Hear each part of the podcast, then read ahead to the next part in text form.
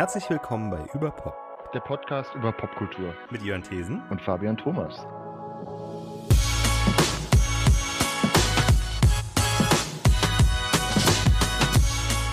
...117. Hallo und herzlich willkommen bei Überpop. In dieser Folge der dritten, das ist unserem dritten Teil zum Thema Film, den wir äh, als eine lange Unterhaltung aufgenommen haben, besprechen Fabian und ich Black Widow mit Scarlett äh, Johansson in der Hauptrolle ähm, in einem Film von Kate Shortland, dem ähm, ja der alleinstehende Standalone Story, halb Prequel, halb äh, ja Spin-off, äh, aber auch irgendwie nicht. Ähm, äh, also einem Film für äh, eine Figur, die man in der Hauptstoryline bereits ähm, äh, ja, über den Jordan geschickt hat. Äh, also wir besprechen diesen Film, der in Deutschland in nur wenigen Kinos läuft aufgrund eines Boykotts. Äh, aber, ähm, und das hängt damit zusammen, stattdessen eben auch auf Disney Plus zu sehen ist, wo wir ihn gesehen haben. Ähm, ja, äh, und jetzt geht's los. Ja, äh, auch wenn wir jetzt eigentlich unter dem Motto zurück ins Kino sprechen, äh, ich glaube, du hast Black Widow auch äh, zu Hause gesehen, oder? Ja. Ja, äh, und zwar habe ich äh, mhm. Black Widow dann über meinen ähm, Disney Plus Account äh, mir den ähm, VIP oder Premier Access, wie auch immer, gekauft, äh, nachdem ich feststellen musste, dass äh, zumindest bei mir in Bonn alle Kinos und oder Kinoketten äh, Disney Plus, äh, pardon, Disney und äh, den neuen Marvel-Film Black Widow eben boykottierten. Äh, und ich hätte dann ähm, naja, keine weite Reise, aber dennoch irgendwie eine gewisse Reise schon auf mich nehmen müssen, um den Film zumindest in Köln zu gucken. Und dort wiederum war dann die Auswahl an Filmen, äh, an Vorstellungen in dem äh, Originalton irgendwie so gering, dass ich mich dann äh, schweren Herzens dafür entschieden habe, den Film doch zu Hause zu gucken. Ähm, und äh, wir haben noch gar nicht über den Film gesprochen, fällt mir gerade ein. Ich weiß gar nicht, was du davon hältst. Weil ich würde als erstes mal mich aus dem Fenster lehnen und sagen, ich glaube, ich würde den, hätte den Film besser gefunden oder ihn mehr genossen oder ihm mehr, er hätte stärkeren Eindruck bei mir hinterlassen, hätte ich ihn im Kino gesehen. Ähm, ja, das würde ich unterschreiben. Ja, gerade Weil dadurch. Ein Film, also das ist ja einfach durch das Genre ein Film, wo halt viel auf der großen Leinwand passieren kann. Das kann man jetzt ja. mal festhalten. Ja, es hat eben schon Action, aber äh, mhm. ich finde, es kommt noch erschwerend hinzu, dass ich durch die seit, jetzt muss ich überlegen, war das, wann lief, wann lief WandaVision? Ich weiß nicht, auf jeden Fall dieses Jahr gefühlt oder schon äh, seit Ende letzten Jahres ähm, äh, habe ich irgendwie ähm, äh, die ganzen Marvel-Fernsehserien gesehen und dann habe ich äh, auf Disney Plus und habe dann halt eben jetzt auch ähm, den neuen Black Widow-Film auf Disney Plus gesehen und es war hatte, hat sich das Ganze dann angefühlt wie ein Fernsehfilm irgendwie. Du hattest das Gefühl, du guckst jetzt, fängst jetzt eine Serie an, ja. ja und äh, und dann kommt dann eben auch diese ganze Hypothek obendrauf, diese oder diese diese Last des Films, dass es eigentlich too little too late ist. Black Widow hätte schon vor fünf Jahren einen eigenen Film verdient gehabt. Äh, Scarlett Johansson ist ähm, äh, ein so großer Star und äh, die Figur war längst etabliert durch die äh, Avengers und ähm, auch die Captain America Filme, in denen sie dann eine größere Rolle gespielt hat, dass man sich das bei Marvel hätte trauen können. Äh, aber sie haben es sich eben nicht getraut. Das sind ja so E-Mails auch geleakt worden, ähm, dass tatsächlich so Executives darüber gesprochen haben, dass sie der Ansicht seien, dass eine weibliche Hauptfigur alleine einen Film so nicht tragen könne. Und äh, dann gab's Wonder Vision und dann haben sie sich auf einmal, äh, nicht Wonder Vision, dann gab's Wonder Woman von, von Warner Brothers und dann haben sie gesagt, ja, dann müssen wir es jetzt doch noch machen. Aber dann hm. sind halt eben Dinge passiert im Marvel Cinematic Universe, die jetzt dazu führen, dass diese Story eben nicht in der aktuellen äh, Chronologie spielt, sondern eben eine alleinstehende äh, Seitenhandlung ist, die äh, zeitlich äh, zwischen zwei Filmen von vor fünf Jahren angelegt ist. Und das mhm. ist so das Ganze so, was man auf Englisch das Red-Headed Stepchild nennt, also das irgendwie sehr stiefmütterlich behandelte, ähm, äh, so, ja, dieses Projekt fühlt sich so ein bisschen an, so, äh, na, jetzt machen wir halt doch noch einen Film mit einer Frau in der Hauptrolle. Ja, und es ist ja auch insofern problematisch. Also ich habe jetzt nur wenig gelesen darüber dann danach, so, aber auch so, wurde auch dann so ein bisschen ähm, gesagt, dass es ja dann auch sehr schwierig äh, ist für diesen Film irgendwelche Schurken oder so einzuführen, die halt vorher noch gar nicht oder die man nicht kennt, die dann auch später nicht, die dann auch äh, quasi dann später nicht mehr vorkommen können, weil sie dann nicht, weil sie innerhalb dieses, dieses, dieser, innerhalb der Chronologie dann auch nicht, äh, nicht, nicht reinpassen. Ähm, halt schwierig ausgedrückt. Also, also du meinst, Haupt es wird keine, es kann kein, kein wirklich folgenschweres äh, Ereignis passieren. Das finde ich jetzt gar nicht mal irgendwie so, so problematisch. Also, dass jetzt kein großer mhm. Bösewicht äh, ähm, eingeführt wird, der dann noch von Relevanz ist, äh, wenn dann später die Welt der eigentlich, geht. der eigentlich später von Relevanz hätte sein müssen oder so dann. Ja. Und das lösen sie halt dadurch, dass er der, der Schurke so in so einer Wolke sitzt. naja, also das ähm, versteckt. das äh, das Interessante ist halt eben auch, dass der Film so mehrere Sachen gleichzeitig versucht, ohne sie zu tun. Also es ist ja auch ja. ein Stück weit eine Origin-Story um über Umwege, äh, da äh, so, dass es da es halt eben Rückblenden gibt und dies, die Geschichte und die Auflösung und der Bösewicht ganz stark eben mit ihm, mit dem Origin von Black Widow verbunden sind. Dann ist mhm. das Ganze, kann man auch noch sagen, ein äh, äh, eine Allegorie auf, ähm, auf äh, Menschenhandel oder auf, äh, auf jeden Fall auf Ausbeutung von Frauen.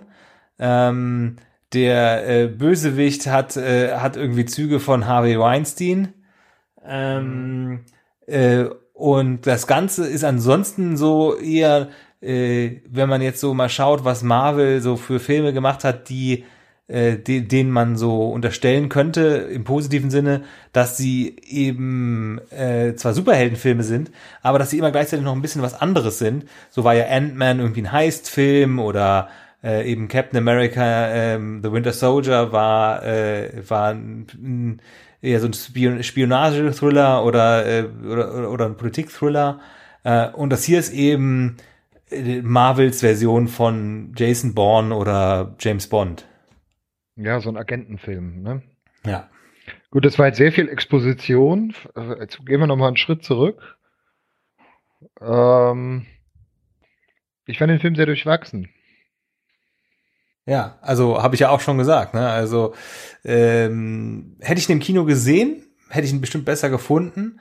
Richtig schlecht fand ich ihn nicht, aber mir fällt es auch jetzt schwer zu sagen, mir haben einzelne Elemente gut gefallen aber so richtig der, so dass ich sage, oh, äh, das habe ich jetzt gebraucht, das kann ich nicht sagen. Also und ich bin auch skeptisch, was jetzt auch noch dieses Jahr noch an weiteren Marvel-Filmen kommt. Aber da habe ich so wenig Erwartungen, dass es wahrscheinlich dann wiederum nur eine positive Überraschung sein kann. Aber jetzt so Black Widow, ähm, und ja, was, was wir wissen oder was wir sehen oder was wir uns denken können, ist, okay, wir haben Florence Pugh noch nicht zum letzten Mal gesehen. Ähm, und die, die wird halt eben wahrscheinlich so eine Art neue Black Widow werden. Es setzt halt auch einfach so ein bisschen dieses Marvel, diesen Marvel-Trend vor, fort, dass sie jegliche Schauspieler, die irgendwie interessant sind, alle in ihr Universum reinnehmen. Ne? Jetzt so auch mit David Harbour noch und Rachel Weisz, also und äh, ja. Und Ray Winstone, äh, der sich sehr schwer damit tut, äh, das hat mich jetzt aber nicht so sehr gestört. Ähm, grundsätzlich habe ich ein Problem, glaube ich, mit diesen ganzen Amerikanern, wo Ray Winston jetzt Brite ist, aber äh, äh, die eben äh, mehr schlecht als recht äh, äh, sich im Akzent äh, so imitieren. Gerade brechen, ja. Ja, mhm. und, äh, und äh, dann irgendwie äh, spricht äh, in der Rückblende in die 90er Jahre am Anfang David Harbour perfektes Englisch Gut, aber er saß dann einfach vermutlich auch über 20 Jahre äh, oder 20, 20 Jahre wohl im Gefängnis und spricht dann eben nur noch unter mit, mit schwerem russischem Akzent Englisch. Aber das ist ja eh die Sprache. Im amerikanischen Kino sprechen Russen Englisch mit russischem Akzent äh, und äh, meist eben keinem glaubwürdigen. Ähm, ähnlich schlimm ist es mit, ja. mit Deutsch. Ne? Also äh, ich, mich ärgert es auch, wenn, ähm, wenn ich schlecht übersetztes Deutsch in amerikanischen Filmen höre und ich mir denke, hat das denn kein Deutscher mal für euch gegengelesen oder ist es im Endeffekt eigentlich egal, weil es reicht, dass äh, da ein Untertitel drunter steht und es, dass es sich Deutsch anhört, dann muss das nicht, mhm. nicht ordentlich sein. Mhm. Ähm, ja, äh, was wollen wir noch sagen? Ähm, also mich hat, ich fand es auch, ich fand es auch äh, fair und und, und, und gut, jetzt so einfach so ein bisschen so eine Origin-Story zu kennen oder auch, dass so ein bisschen einfach illustriert wird, wie hat Natascha Romanoff denn in den USA gelebt mit dieser Tarnfamilie, ne, mit ihrer, mit ihren fiktiven Eltern, ihrer fiktiven Schwester. Das wird ja alles sehr schön am Anfang dann auch gezeigt, wie sie dann ganz schnell fliehen müssen und so. Äh, auch ein sehr ich weiß nicht, ob er de-aged war, der David Harbour, aber sehr, er war auf jeden Fall fast nicht wiederzuerkennen am Anfang.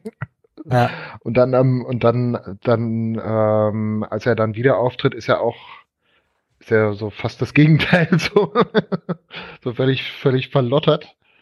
Ähm, und der hat mich fast am meisten genervt eigentlich, weil ich diesen Charakter irgendwie so überzeichnet fand und äh, okay, ich fand es interessant, dass es halt so diesen Red Guardian als Figur gibt. Ich bin ja immer wieder überrascht, so was es alles für Figuren gibt und was es alles dann für, was das Marvel Cinematic Universe oder was das Marvel-Universum generell so alles so bereithält. Und das ist dann jetzt quasi der Counterpart von Captain America, der aber irgendwie auch so sehr durch den Wind ist die ganze Zeit und auch der labert eigentlich der, äh, ziemlich viel, ziemlich viel Mist so, hatte ich so, äh, weiß nicht, wie es der dir so ging. Den, ja, dem konnte ich nicht so viel abgewinnen. Ja. Also, äh, ich muss gerade nochmal nachschauen, ob das tatsächlich auch eine, äh, tatsächlich, es ist aber so, ein, tatsächlich eine äh, Figur aus den Comics ist, der Red Guardian, und ich glaube, da ist er auch, ist er denn ein Bösewicht? Nee, der ist tatsächlich ein, ein Held. Ähm, als sowjetisches Äquivalent von Captain America. Mhm. Mhm. Ähm, David Harbour sieht auch, finde ich, sehr unterschiedlich aus, wenn du den mit Bart und ohne Bart siehst. Der war ja auch schon in, in dem sehr schlechten äh, Hellboy-Reboot, war ja die Titelrolle.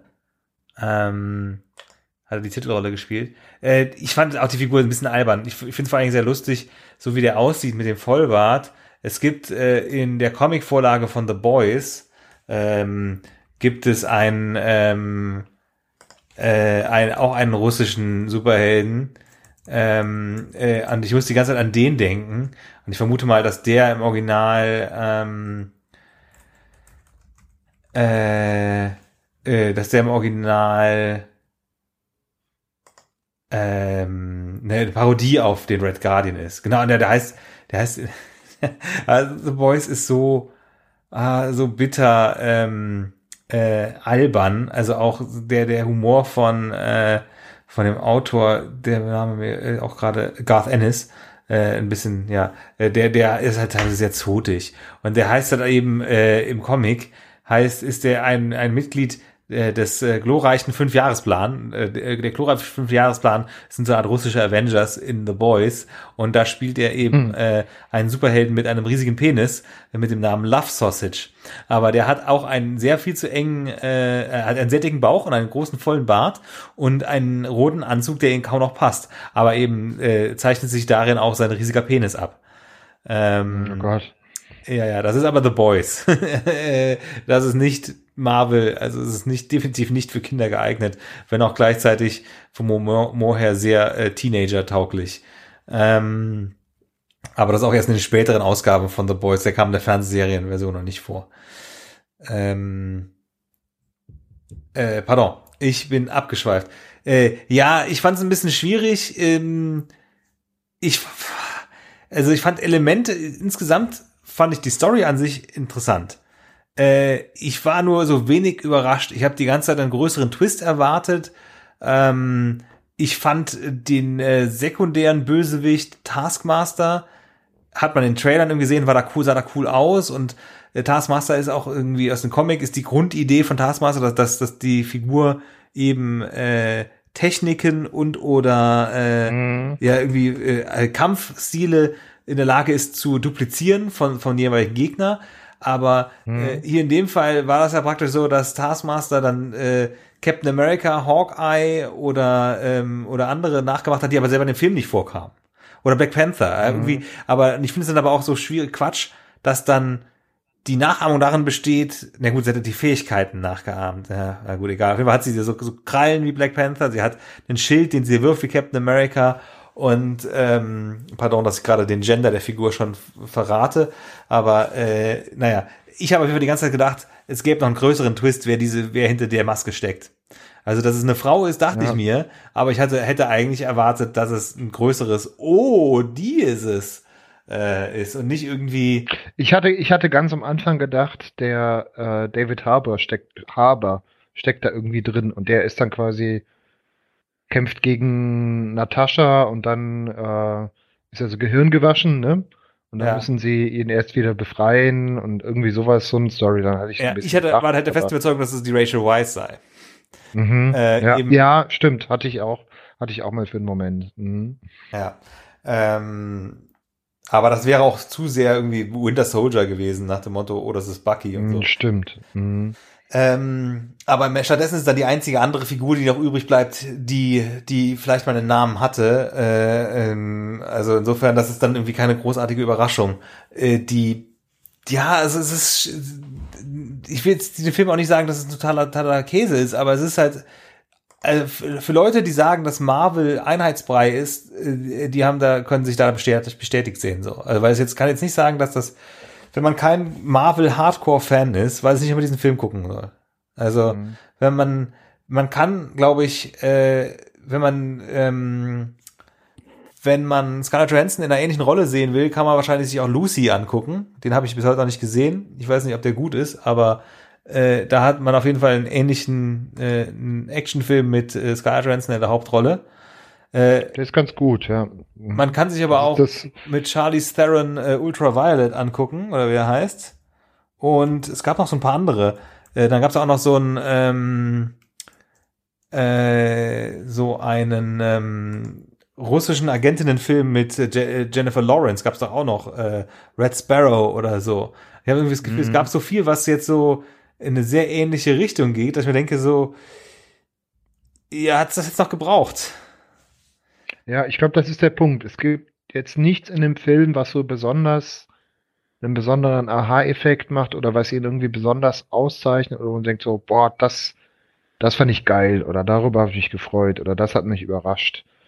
Also jetzt auch nicht so sekundär, so in der, weiß nicht, in der, in der, in der Musik oder in irgendwelchen Kameraeinstellungen oder in meinetwegen auch wie irgendein Raumschiff oder so aussieht. Ne? Äh, also nix, ich habe jetzt nichts so, was ich jetzt besonders gefeiert habe auch. Ich muss gerade korrigieren, ja, weil der ja. Film, den ich meinte mit Charlie Theron heißt natürlich Atomic Blonde und nicht Ultraviolet. Ultraviolet ist ein schlechter Film mit äh, Mila Jovovich. Da bin ich mit den Titeln durcheinander gekommen. Ähm, ich fand, ich fand ganz witzig, aber das ist auch nur so ein, auch nur so ein Side Note, die Coverversion von Smells Like Teen Spirit, mit der der Film anfängt. Ich finde, das ist so ein totgetretenes Filmklischee. Ähm, Ach so, aber das ist noch eine interessantes, äh, interessante Beobachtung. Das ist der erste Marvel-Film mit einem Vorspann. Also im MCU. Die haben mhm. nie einen Vorspann. Die haben stattdessen, äh, und das ist ja tatsächlich so, eine, äh, so ein Regularium in den USA, dass du, äh, dass du einen Vorspann und einen Abspann haben musst. Und das hat dann zur Folge, dass die meisten großen Blockbuster zwei Abspänne haben. Nämlich erstmal den äh, Vorspann, der dann auch gerne dann nochmal künstlerisch wertvoll irgendwie animiert oder sonst irgendwas ist oder mit, mit Bildern noch gemacht hast, wo du dann noch die Schauspieler siehst und nicht, äh, nicht so einen Crawl hast, sondern nochmal so inszeniert die die Darsteller und den Regisseur. Das endet dann mit directed, written and directed by und so weiter. Das ist der nachgeschobene Vorspann. Und bei den Marvel-Filmen oder den meisten Superheldenfilmen ist es eben so, äh, der, äh, der Abspann, der kommt und dann kommt eine Zwischenszene und dann kommt der eigentliche Abspann und dann kommt vielleicht noch eine Szene. Ähm, und hier haben sie es tatsächlich so gemacht, dieser Vorspann dieses Films ist tatsächlich am Anfang. Und da muss ich sagen, ja, Respekt. ähm, aber dann haben sie halt ja. dieses Zack Snyder-Ding gemacht. Das ist ein totales Zack Snyder-Ding. So ein, äh, entweder einen eh schon getragenen Song nehmen, also Watchmen-Verfilmung von Zack Snyder, ne? Times They Are a Changing. Äh, der Vorspann mhm. ist das Beste am ganzen Film. Äh, äh, und bei, bei, äh, bei Black Widow haben sie eben dann einen Vorspann gemacht, um äh, so ja ein Stück weit ja äh, der der der funktioniert sehr gut um Stimmung zu äh, äh, verbreiten aber seit dem äh, dem Mädchenchor Cover von Creep in Social Network ist das so eine ausgelatschte Sache mit dem entweder langsames Cover oder aber langsamer Remix von irgendeinem Song und irgendwie jetzt hat eben Smells Like Teen Spirit auf langsam gesungen. Ja, ich fand es auch, also ich, ich habe es nicht gehasst, als ich es gesehen habe, aber ich finde es halt einfach nicht sehr originell. Nö, es war auch kein Highlight. Es ja. ist mir irgendwie nur aufgefallen. Und natürlich ist ja die Sache, einen Vorspann zu bringen, ist ja auch ein bisschen so ein James Bond Stimmt. Ding, ne? Da, das, das haben sie, ist vielleicht auch so eine Art Verbeugung davor. Ja, wobei ich das Gefühl hatte in dem, James, äh, in dem Vorspann, und das habe ich den Sinn und Zweck nicht so ganz verstanden, außer vielleicht zu zeigen, so, dass das gar nicht unbedingt eine rein russische Geschichte ist, dass man eben den, ähm, den Bösewicht, gespielt von Ray Winstone, äh, da gesehen hat, äh, mit wem der alles ähm, äh, interagiert hat und so, dass er dann irgendwie so mit, mit Nixon oder mit Clinton und äh, ich weiß nicht, wem noch alles äh, zusammen äh, auf Fotos der gezeigt wird. Das ähm, war, ich sag mal, interessant. Ähm, mhm. äh, lustig ist, die ähm, Regisseurin, die die, die, die Regie geführt hat bei ähm, äh, Black Widow, das ist so, als wäre die von einem Algorithmus ausgewählt worden. Ähm, das ist eine Australierin und zwar hat die zuletzt Regie geführt bei einem Film, der auch auf dem Fantasy Filmfest lief. Ich habe den damals nicht gesehen, aber die hat Berlin Syndrome gemacht. Sagt ihr das was? Mhm. Ja, den habe ich auch gesehen. Ja. Fand ich auch interessant, weil der halt auch ja, gut, man kann so ein paar Parallelen ziehen, dass es halt auch darum geht, dass, dass Frauen eingesperrt werden. Und das ist auch so ein bisschen halt so, ähm, ähm, ja, um, also die Behandlung von Frauen generell halt so kritisiert wird. Ja, aber es ist, ein, es ist, glaube ich, fast war fast eine so vom Gefühl her so eine Low-Budget-Produktion auch. War es auf jeden Fall, ja. Das ähm, war, glaube ich, auch mit einem deutschen Darsteller. Ne? Es spielt ja in Berlin. Es geht ja um eine Frau, die so äh, entführt und eingesperrt wird. Äh, mhm. Dann hat sie ähm, äh, auch den Film gemacht, ein historisches Drama namens äh, Lore oder Lore. Da geht's ähm, um irgendwie zwei Frauen, die, ich glaube, sind die nach dem Zweiten Weltkrieg äh, aus dem KZ befreit und dann sich auf den Weg nach Hause machen. Ich bin nicht ganz sicher, das müsste ich nochmal nachschauen, was der genaue Story ist. Aber sie hat auf jeden Fall sehr, äh, äh, also immer, also es ist so, sie hat schon die, die Biografie, die dafür perfekt dafür ist, um dann auch einen, einen äh, ähm, Superheldenfilm mit einer, mit einer Haupt, weiblichen Hauptfigur äh, äh, da bei Regie zu führen, das ist fast äh, der, der, der, das perfekte, der perfekte Lebenslauf dafür. Ähm, und es geht auch viel, oft um sexuelle Gewalt und äh, äh, irgendwas. Also das ist ähm, ja, also wie ich schon meinte, die, das ist vielleicht ein bisschen problematisch, inwieweit der Film auch, also das, das weniger jetzt als ähm, also das ist, das ist wirklich jetzt der David Harbour in seiner humoristischen Plattheit, also und damit meine ich jetzt nicht den Schauspieler, sondern seine Figur, vielleicht ein Problem war. Es gibt eine Humorstelle, die so sehr, sehr so Marvel-mäßig ist, dieses, äh, du hast eigentlich ein sehr, sehr wichtiges Thema und das wird dann so humoristisch total äh, untergraben, äh, ist diese Diskussion, wo die ähm, äh, Florence Pugh eben diese äh, Sterilisation beschreibt. Und das wird als Witz verkauft. Mhm. Fand ich schon heftig. Also zumal das, äh, sie haben es wiederum auch komisch gemacht, äh, wie es in, ähm, war das in Avengers 2 oder wo kommt es vor, dass, äh, vielleicht ist es auch in Civil War, wo, ähm, äh, wo Natascha Romanoff, äh, Black Widow darüber spricht, dass sie keine Kinder kriegen kann. Äh, und sie selber, das, das wird da so dargestellt, als sei sie da deshalb ein Monster oder als sie stellt sich so dar, als sei sie, sei sie ein Monster. Wo, was ja, das ist so der Dialog, den sie mit dem, mit dem Hulk hat dann, oder? Ja, stimmt. Das ist, dann, muss, dann, das muss dann in Avengers ähm, 2 sein, ja. Mhm. Ähm, auf jeden Fall sehr problematisch die Art und Weise und hier wiederum ist das andere Extrem. Ähm, äh, wo, äh, wo eben eine Tochterfigur über Lady Parts redet, um ihren Vater peinlich zu berühren, aber dass sie darüber redet, dass sie irgendwie brutal und gegen ihren Willen in ihrer körperlichen Unversehrtheit extrem und körperlichen Selbstbestimmtheit extrem verletzt wurde und das halt eben Teil von einer systematischen Ausbeutung von Frauen ist. Ja, schwierig. also echt. Mhm. Ähm, Äh, ja, also ich habe auch jetzt nicht den Film unbedingt so arg emanzipativ oder so wahrgenommen, ehrlich gesagt. Also, also für mich fühlt es, fühlt es sich eher so an, als wollten sie probieren, ähm, ja, einen Versuch unternehmen, dass man es als so, solches verkaufen könnte.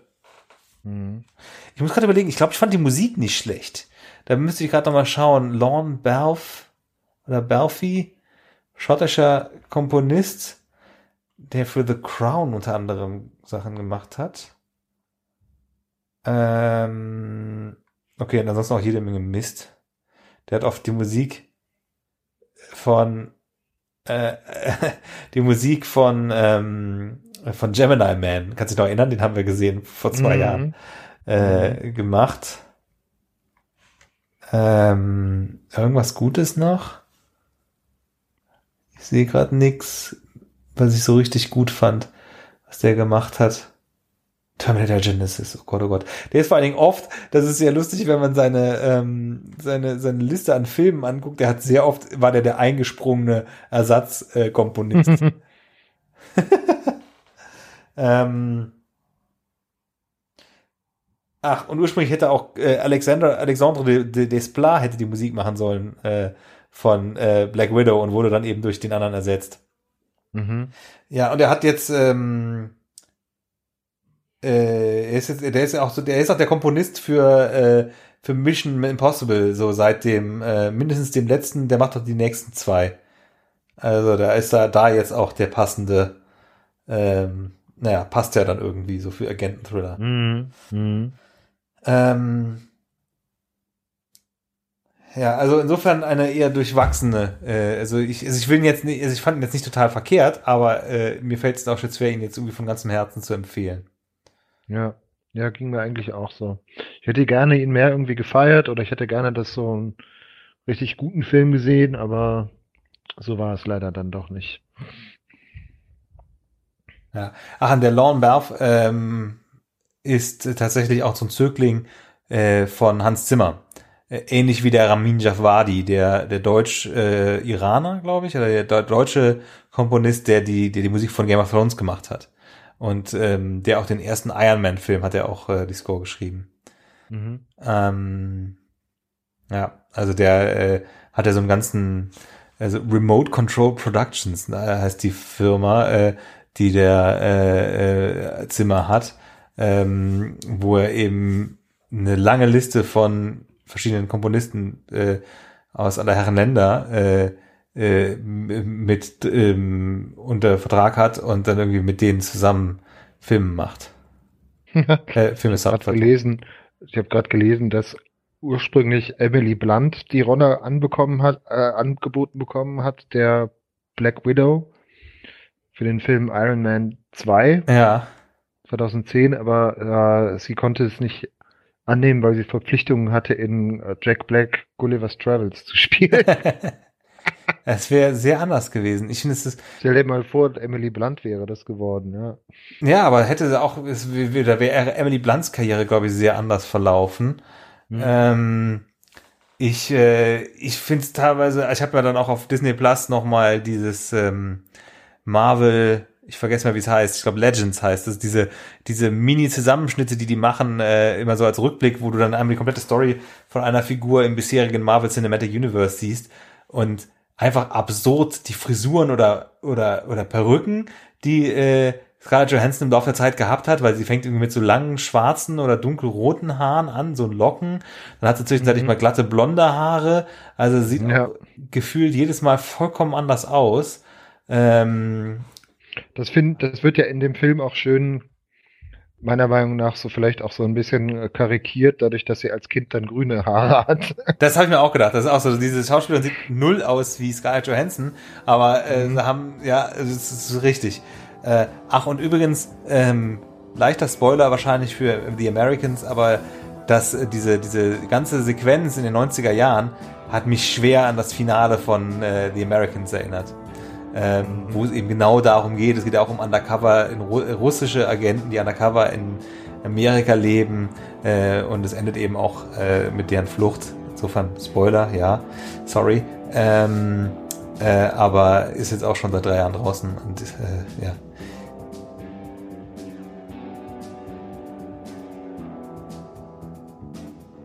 Das war Überpop Folge 117. Ähm, dies war der letzte Teil äh, einer längeren Unterhaltung, die wir äh, Ende Juni, Juli, Juli aufgenommen haben. Ähm, und äh, als nächstes werdet ihr eine Folge zum Thema Musik hören. Während ich dieses äh, Outro aufnehme, haben wir noch nicht zu dem Thema gesprochen. Äh, deswegen weiß ich noch nicht genau, was uns und euch da genauer erwartet. Ähm, Allerdings ähm, würde ich mich freuen, wenn ihr wieder dabei seid. Wie gesagt, Musik ist das Thema mindestens einer nächsten Folge. Vielleicht geht es auch ähnlich wie beim Thema Film über, über mehrere Folgen darum. Vielen Dank fürs Zuhören und bis zum nächsten Mal. Tschüss.